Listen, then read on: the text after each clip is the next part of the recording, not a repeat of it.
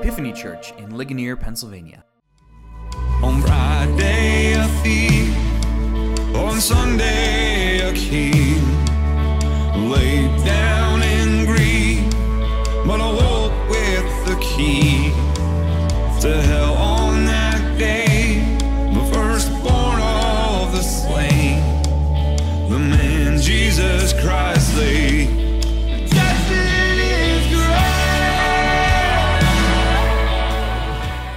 Welcome to Epiphany's Sunday Sermons, a podcast ministry of Epiphany Anglican Fellowship in Ligonier, Pennsylvania.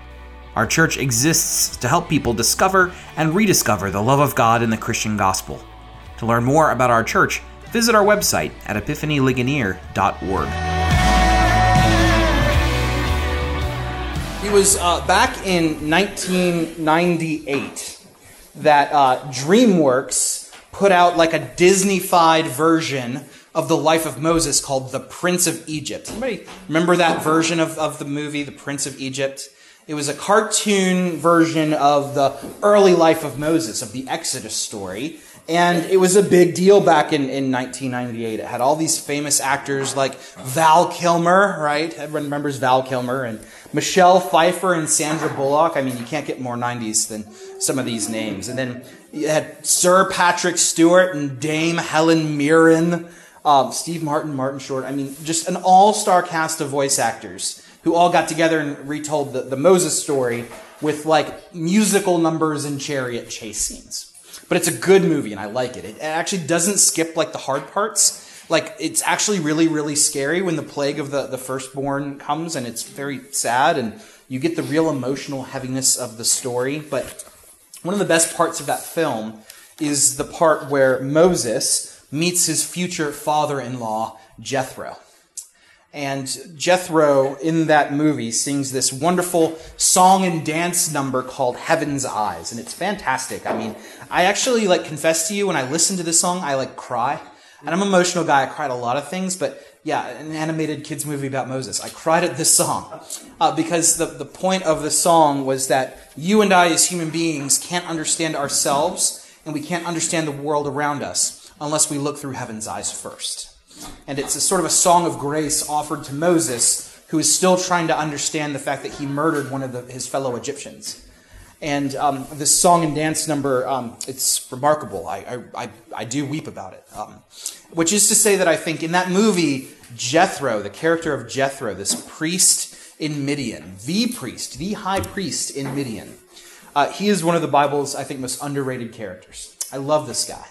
Um, he is the father in law of Moses, but what we see in our reading today and next week and just through the Bible is that Jethro is this avenue of grace through which Moses receives so many blessings in his life. He receives a family, he receives a wife, he receives wisdom about how to be a leader.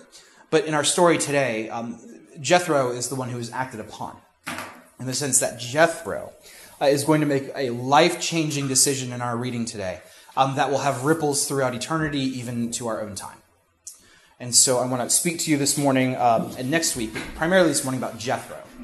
Um, we're in this series. We've been in a series for a couple of weeks now where we're following Israel in life after the Exodus. What happens when Israel leaves Egypt behind, right? They've been freed from slavery. They embrace this life of total dependence on God. And, and so far, they've really struggled, haven't they?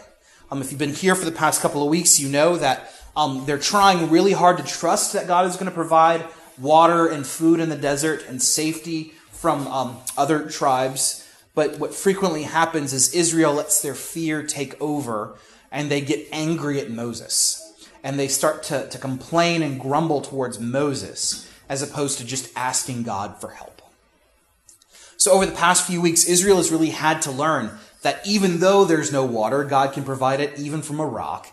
Even though it doesn't look like there's food, God can provide it in the form of this manna, this sort of um, small seed that makes a flour which you can use to bake with. Uh, they learn that God provides safety from uh, people like Amalek, the um, the warring tribe who tried to come and, and defeat Israel in the desert because they were afraid that Israel would take all of their land and resources.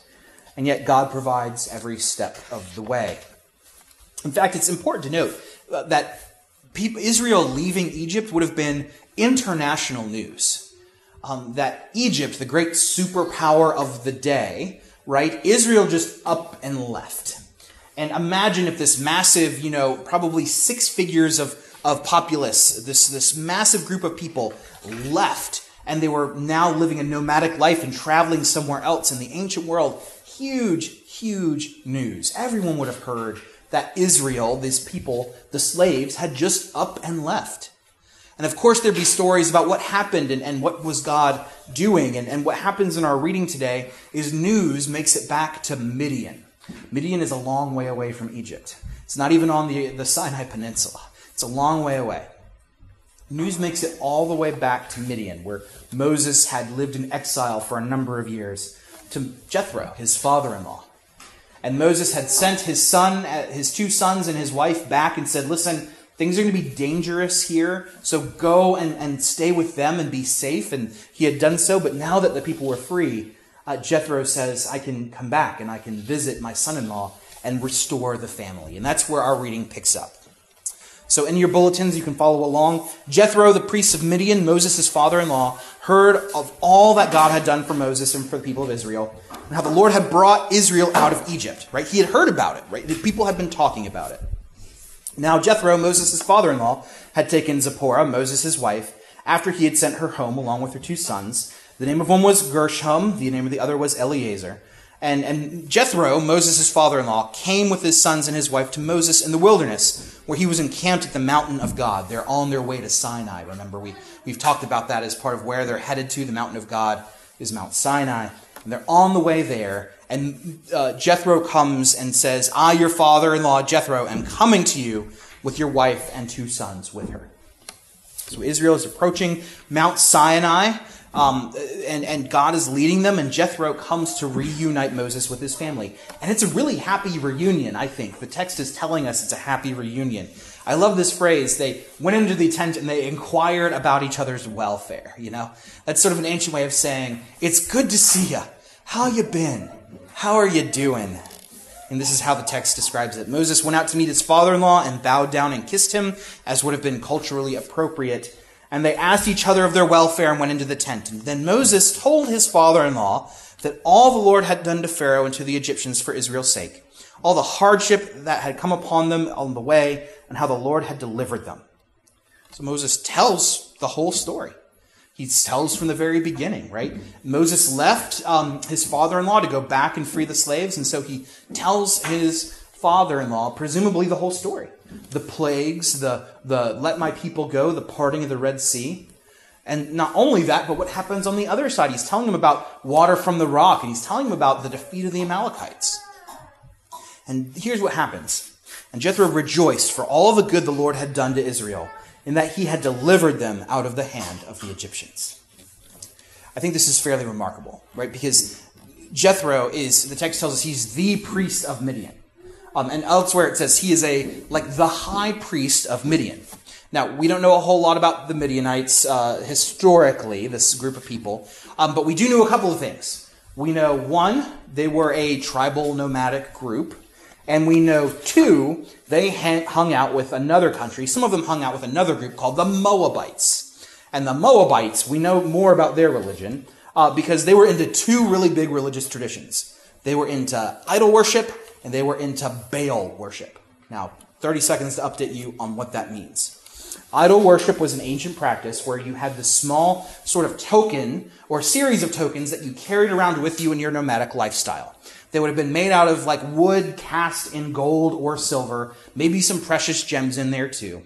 And when you set up your tent, you put your little um, sort of idols up, and that's where you devoted your religious impulses. You would pray to them, you would ask them for these things. We little idols.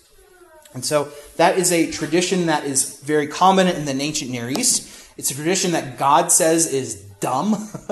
God says, why would you worship like the thing? It's wood and, and, and gold and silver and gems. Like, why not worship the one who made the wood and the gold and the gems? And so the Ten Commandments are going to explicitly say no idols. And um, yet, it is very likely that Jethro, as the high priest of Midian, would have been very well versed and have his own idols that he was carrying with him. So That's first thing, Baal, uh, idol worship. The second thing is Baal. Who is Baal? It's B A apostrophe A L. Baal is the ancient god of weather and fertility. He's sort of like the ancient Near East version of Zeus, but Zeus was like thunder and lightning. This god is like rain and good herds and even human fertility too. And we know about Baal not just from the Bible, but we know about Baal from like you can go to museums and find little statues of Baal all over, right? Like we know this is a, a whole religious tradition, and um, it was very common for the ancient Near East to have Baal as the core of their worship in this time and place. And so, what did Baal worship look like? Well, it looked like a number of things, including we might call them uh, acts of human fertility outside of marriage, like ritual prostitution and things like that. And Israel is going to dabble with Baal throughout their entire uh, sort of timeline as a nation. It's going to be a big deal. But for purposes of our reading today, Jethro, as the high priest of Midian, would have been well versed in Baal worship. We've been well versed in this tradition of worshiping Baal. So we can talk about that more later, but Jethro coming into our reading today likely has very little experience understanding or worshiping the God of Abraham, Isaac, and Jacob, like the one God, the God that pulled Israel out of Egypt and gave them their freedom. This is not Jethro's thing. Jethro is like the archbishop of paganism for his people. And yet here he is saying, Look at what your God did for you. Look at what your God did for you. This is remarkable. And, if you keep reading our, our passage, it gets even more remarkable. Here's what continues to happen Jethro said, Blessed be the Lord who has delivered you out of the hands of the Egyptians and out of the hand of Pharaoh, and has delivered the people from under the hand of the Egyptians. Now I know that the Lord is greater than all gods, because in this affair they dealt arrogantly with the people. And Jethro, Moses' father in law, brought a burnt offering and sacrifices to God. And Aaron came with the elders of Israel to eat bread with Moses' father in law before. This is not just sort of like, hey, your God did good for you, right? This is, hey, good for you and good for you, God, right? This is not just sort of an acknowledgement that someone else had a valid spiritual experience.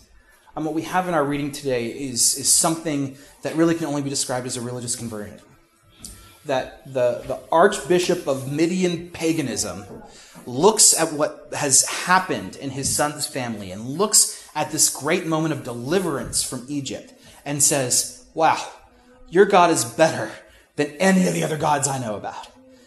Your God's better than Baal, your God's better than my idols. I don't know about my idols, they have not gotten me out of slavery anytime soon, but your God did all this for you. And what does then Jethro do? he engages in ancient Near East worship. He, of his own flock and of his own herds, makes an animal sacrifice to this god. They build a big altar, which is a fancy way of saying kind of a big fire pit, a big grill, and they then light the fire, slaughter the animal, and cook it and present it to God. And then the text ends with Jethro joining the elders of Israel and Moses and Aaron together in a feast under God, right? Well, a feast before God. It's almost as if, right, to translate this into our modern parlance, it's almost as if Jethro is taking communion with the people of Israel. He's making animal sacrifices and eating a meal with them under God and saying, Your God is better than anything else. I'm in. It's a remarkable story of conversion in our reading today. Um, it's one where the, the, Jethro leaves behind his old religious ways and embraces this new God who's doing something new and beautiful and better. So it is a, entirely appropriate that we have our friends from Anglican Frontier Mission here today because this is not just a story about conversion, it's a story about mission. It's a story about cross cultural engagement in which somebody from Israel had a relationship with somebody from Midian and communicated to them the rescuing work of God for his people out of slavery, and the other person converted. Um, that our story today is one of mission and evangelism. And so it is good that we read about Jethro's conversion. In fact, the Jewish people look to this reading, and you can go back through sort of Jewish history and rabbi, rabbinical commentary. This is considered to be the first time that an outsider has converted to Judaism. Even the Jewish people look at this and say, Jethro converted. Um, and so it's really important to look at this passage and say, um, th- there's a lot going on here about God's mission to the world. I'll offer you maybe three observations and then we'll close. First, uh, I want to put an observation before you about the nature of the Bible. Because a lot of people will say very silly things that are completely untrue. Like, the Old Testament's the God, the God of wrath and anger, and the New Testament's the God of sort of love and grace. And, like, you don't have, like, th- there's no easier way to tell that someone's never read the daggone book than to hear somebody say that. It's just so wrong. Um, because grace is everywhere in the Old Testament, and also there's a lot of law in the New Testament, too. I digress. But one of the things that's related to that is some people tend to think, well, God only wanted to work with Israel in the Old Testament. He didn't care about anybody else. And it's not until the New Testament that God sort of blossoms out and starts talking to people outside of Israel. And that is fundamentally untrue. Because in our reading today, what we have is the conversion of the archbishop of paganism in, in, in uh, Midian. And, and what's going to happen? Jethro is going to go home and he's going to tell all of his friends about how God, this God, this one God, not the pantheon of gods, but this one God, did a miraculous thing. And so we have the, this good news about the saving work of God leaving Israel and going out to the rest of Midian. It's no coincidence, by the way, that the, the story before this is when Amalek, the bad king, attacked Israel, and Israel had to sort of militia up and fight back. Because Amalek looks at what happens to Israel and says, Ooh, no, these guys are a threat. I don't like them at all. I'm going to attack them. That's one way an outside nation looks at Israel. But Jethro is the opposite. He looks and hears about what has happened in Israel and says, Wow, your God is fantastic. And so this is a story about the God of the Old Testament caring very much about people across the world that the implications of what happened in, in Israel being saved is to be broadcast for everyone to hear. So we look at this story as, a, as, a, as part of God's biblical Genesis to Revelation vision of people hearing about the saving work of God and saying, oh, my God doesn't save like that. And then making a, a conversion experience and repenting of their sins and offering sacrifices, however that looks in particular time. First thing to observe in this story. Second thing to observe in this story, I think there's an important family dynamic at play. And I think we should pay attention to it. I think we should. Because this happens in the direction of a son in law to his father in law, right? I mean, the only thing that would have been more miraculous is a son in law to his mother in law. But father in law, it's pretty miraculous. Um, because what you have here is, is someone who is making a conversion within the context of family. And I think many of us have in this room this desire to see family members, uh, people who we are closest to, who aren't um, sort of attending church or they don't have this sort of faith that you'd like to see them have. Uh, many of us in church would do well to sort of look at a dynamic at play here that I want to share with you, um, which is to say, um, I think there's a level of respect and relationship here that's really unique. Um, because some of us in this room have what we might call the powdered bum syndrome. The powdered bum syndrome. And the powder bum syndrome is um, people don't usually take life advice from people whose diapers they've changed. right? Um, so, so think about it, right? Like, if your adult child comes to you and says, Hey, I, I have some financial advice I'd like to give you about your retirement funds, what do you say? You say, That's nice, but I have an advisor myself. Right? Or, or what if your, your daughter comes to you and says, Hey, I know we've always cooked the family favorite dish this way, but maybe if we just added a little bit of this, it could really make things better. You're like, Nice kid. You know, good heart. You don't need that advice. Um, that we as human beings, we're much more uh, likely to take advice from our peers and to give advice and receive advice from our peers than we are to the generation below us. Um, because what? We remember them when we were changing their diapers. Of course, we remember them as young people. How would they have anything to add to our lives? I don't think that's something that Jethro has towards Moses. Um, he doesn't have powdered bum syndrome, as it were. And the flip side of that, the flip side of powdered bum syndrome is sort of like alienation of the teenager, right? Like, oh, the parents, they just don't understand, right? And you, you, you, teenagers and, and, and, the young people, they're like, well, you know, my parents, they just don't understand what I'm going through. And if they, they, their generation is different from my generation, how could they possibly understand? And so what do they do? They go to their peers, right? Their peers and get life advice and swap advice. They don't cross the generational divide. And, you know, give our young people today some credit because it's like, I know I wasn't cyberbullied when I was a kid. It's like, how am I going to learn, figure out how to like, you know, deal with cyberbullying? I have zero experience with being catfished online. And if you don't know what being catfished online is, well, you're proving the teenager's point because that's a thing that, that happens. And so there's a sense in which, you know, the, the teens, it's like, yeah, you can go to your, the parents and the, and the elders for advice, but that doesn't always happen, right? It's sort of, you know, the boomers and the millennials and the Gen X and the Gen Z, there's this conflict that exists, and I don't see it between Jethro and Moses. I just don't see it. And so I think there's, there's something in our reading today that says even though there's honor and deference, there's a deeper relationship here.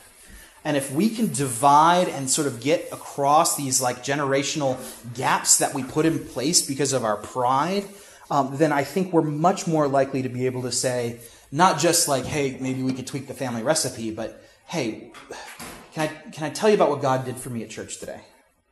Can I tell you what God did for me the other week? Can I tell you about sort of the blessing that happened um, a while back? Did I ever tell you about the time I prayed for this when you were a kid and it came true? Mom, Dad, did I tell you how much I prayed for this job before I got it?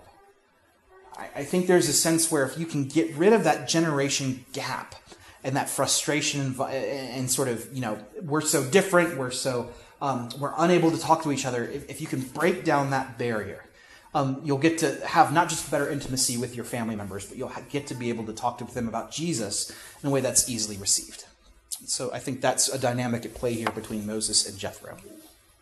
So mission is part of God's plan from the beginning, and don't buy into sort of this generational difference nonsense. And finally, I'd like to point out that our reading ends with a sacrifice. It ends with a sacrifice. Um, because Moses and Jethro, they, they offer a sacrifice to God, but they do it in the context of, like, like God hasn't told them to do it. The law of Moses, which outlines all the sacrifices and that whole sacrificial system, that doesn't, that hasn't come yet chronologically in the Bible. They just intuit this on their own. They think, well, if this God is so good, then it makes sense that I should write him a great thank you card by offering a sacrifice to him. And this God is so good and wonderful, I should offer um, an I'm sorry to heaven by offering a, a sacrifice. Uh, Moses and Jethro and, and Abraham and Isaac and Jacob, too, they intuit that there's a relationship with God that involves sacrifice. That, that sacrifice is the way to sort of deal with the fact that we are small and then the heavens look out for us. And sacrifice is the way to sort of recognize and apologize for those moments in which the moral fabric of the universe is torn apart because of our actions, thoughts, and deeds. Sacrifice is the way, and that's how they intuited it in the Old Testament, but it makes a lot of sense later on that, of course, um, the book that has Moses and Jethro offering a slaughtered animal to God has as its core the offering of Jesus Christ. That Jesus Christ becomes that great sacrifice, which accomplishes in reality what the Old Testament sacrifices hoped for and longed for, which is a restored relationship with God, a blessing here below, and an eternal uh, benevolence from heaven, which sets us up in the long term uh, for a happy and long life uh, under the watchful eye of providence. That there's something going on here in which Moses and Jethro, celebrating the redeeming work of God and offering a sacrifice, points to the great New Testament sacrifice of Jesus himself. They don't know about the Lamb of God who takes away the sins in the world, but they can offer a lamb uh, as an acknowledgement of their gratitude and repentance. It's the same idea, different orders of magnitude, and a different source, because um, God offers to us the sacrifice we could not make for ourselves. So even in this story, we know that the main saving work is the redemption of Israel being pulled out of slavery but we're looking ahead to Jesus as well, even at this part of the Old Testament. Um, so, one final illustration will close. Um, some of you know this, some of you don't, but we switch up our order of service at Epiphany here every once in a while, every couple of months. And the liturgy we have today is special um, because one of the great things about our, our faith tradition is that um, we all sort of use the same core book, but we adopt it. Uh, we adopt the Book of Common Prayer, but we adopt it given our circumstances. You know, we in America have a lot of similar prayers to the church in England. We just don't pray for, I guess now it's the king. We don't pray for the king.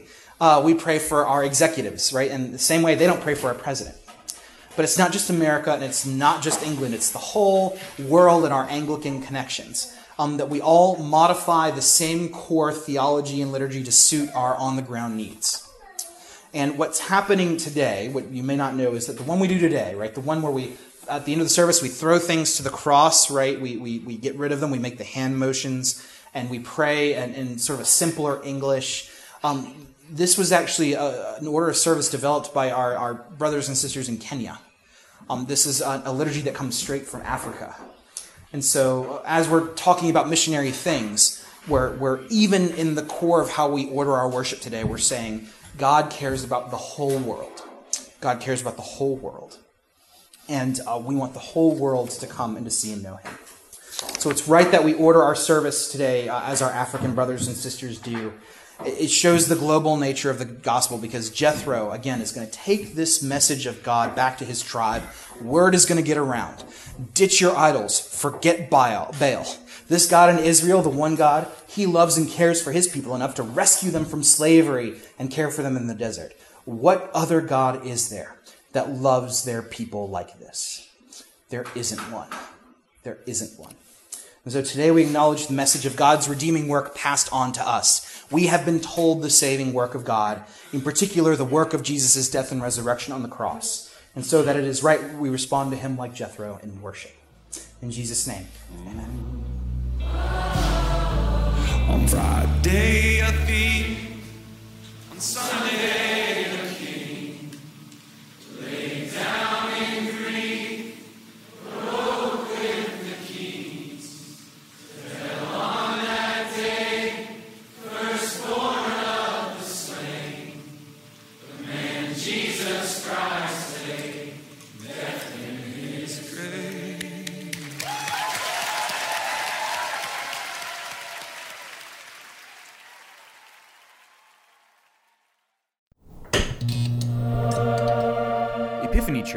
Ligonier, Pennsylvania.